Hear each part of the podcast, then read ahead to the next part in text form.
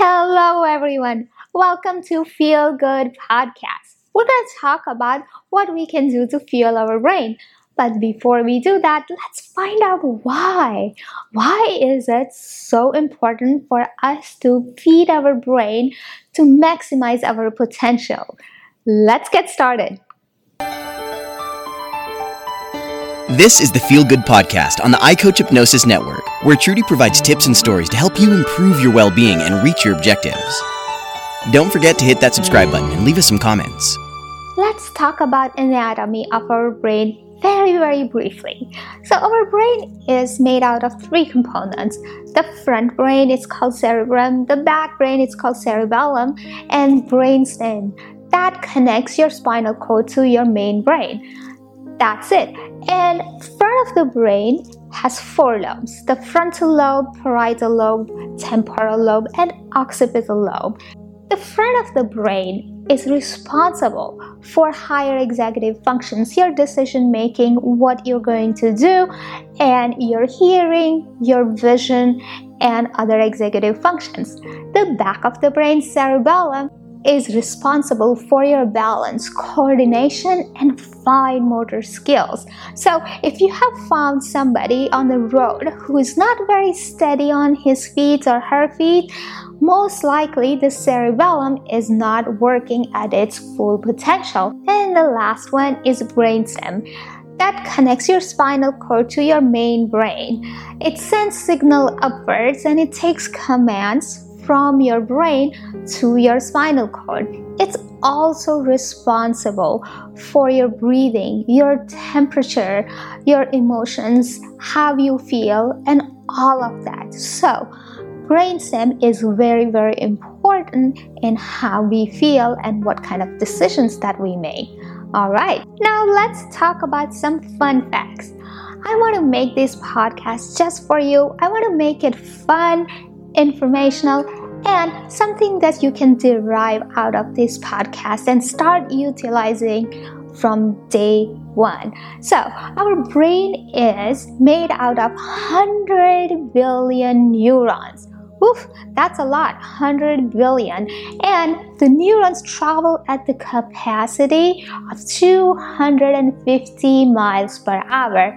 Oof, that's quite fast. So we have to provide essential raw ingredients for it to keep up its speed. The other fun fact our brain only weighs 2% of our total body weight. However, it consumes 20% of our caloric intake. That means our brain is working at its full capacity and it requires a lot of food. So let's find out what we can do to fuel our brain, shall we? Now we know our brain needs energy, and the main source of energy is sugar. Sugar is found in most American diets, like pizza, pasta, muffins, waffles, etc. etc. However, that energy is not stored in your brain forever because it's a simple carb. However, when you have a consistent slow release of energy coming up to your brain, your brain functions so much better. For example, having a whole grain will give you consistent and steady amount of energy. So it makes sense to ditch that pizza and pasta and have some whole grain instead, right? Now let's talk about vitamin B. We have different varieties of vitamin B. For example, vitamin B1, B2, and B5 is responsible for metabolic process that turns food into energy to your brain. Vitamin B12 also promotes development of red blood cells that carries oxygen to your brain and number of vitamin B including folic acid it's very very important in production of neurotransmitters that is important in relaying signals between two neurons. So now we know vitamin B does a lot of heavy lifting, so we try to either take it via supplement or use food that is rich in vitamin B. I want to talk about berries for a second. Berries, specifically blackberries and all dark berries, should be an intricate part of our daily diets and I'll tell you why. When our body metabolizes, it produces free radicals. It's just a byproduct of metabolism. So your body gets rid of it and it works just fine. However, when we age, our body is not so efficient at removing those free radicals. So what they do, they actually go and steal electrons from our brain. They are like little thieves just laying around in our body. However, with berries, because they are so full of antioxidants, they sacrifice their electron for free radicals by so therefore they remove free radicals from our body so it can actually slow down our aging process and it could be very beneficial in alzheimer's and dementia oily fish contains many, many nutrients that's good for your brain, including omega 3 fatty acids. Our body doesn't actually produce omega 3 fatty acids, so we have to take it from outside source. And let me tell you what it does. It helps you with reducing oxidative stress. It also helps you with neurogenesis, that's production of new neurons, and maintenance of neurotransmitters. So, if you do not like sardines or salmon, and if you're vegetarian, we got you covered, guys. You can have flax seeds, chia seeds, hemp seeds, walnuts, or some kind of soy oils or nori seeds. So, as long as you have some steady supply of omega 3, your brain is fuel. We all know that green tea has many, many antioxidants. We just learned what antioxidants do to our brain. On top of that, green tea also has polyphenol, which is responsible for production of dopamine, which is a feel-good hormone, and it's also responsible for steady state of glucose to our brain. That means we have steady energy coming to our brain.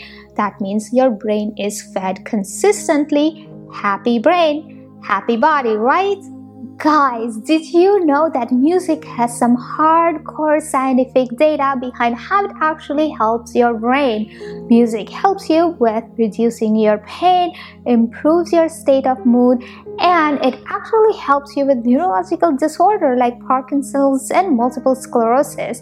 A study found in 2014 with fibromyalgia patient. Uh, if you didn't know about fibromyalgia, that means a patient is having a whole lot of pain uh, in their body. They found that fibromyalgia patients who were actually listening to their favorite song actually had more improvement and functional improvement compared to patients who were only taking pain medications. That's pretty cool, right? And research also found that it produces some opioid kind of uh, hormones that's almost like taking Vicodin. So, if you don't want side effects of Vicodin, however, you want to feel good and have some pain relief, go listen to your favorite music. And it doesn't have to be slow music, that's great news. It can be anything that you like the most.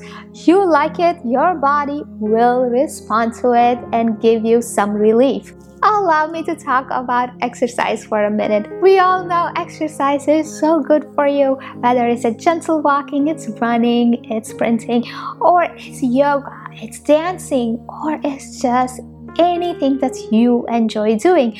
We all know it's good for us.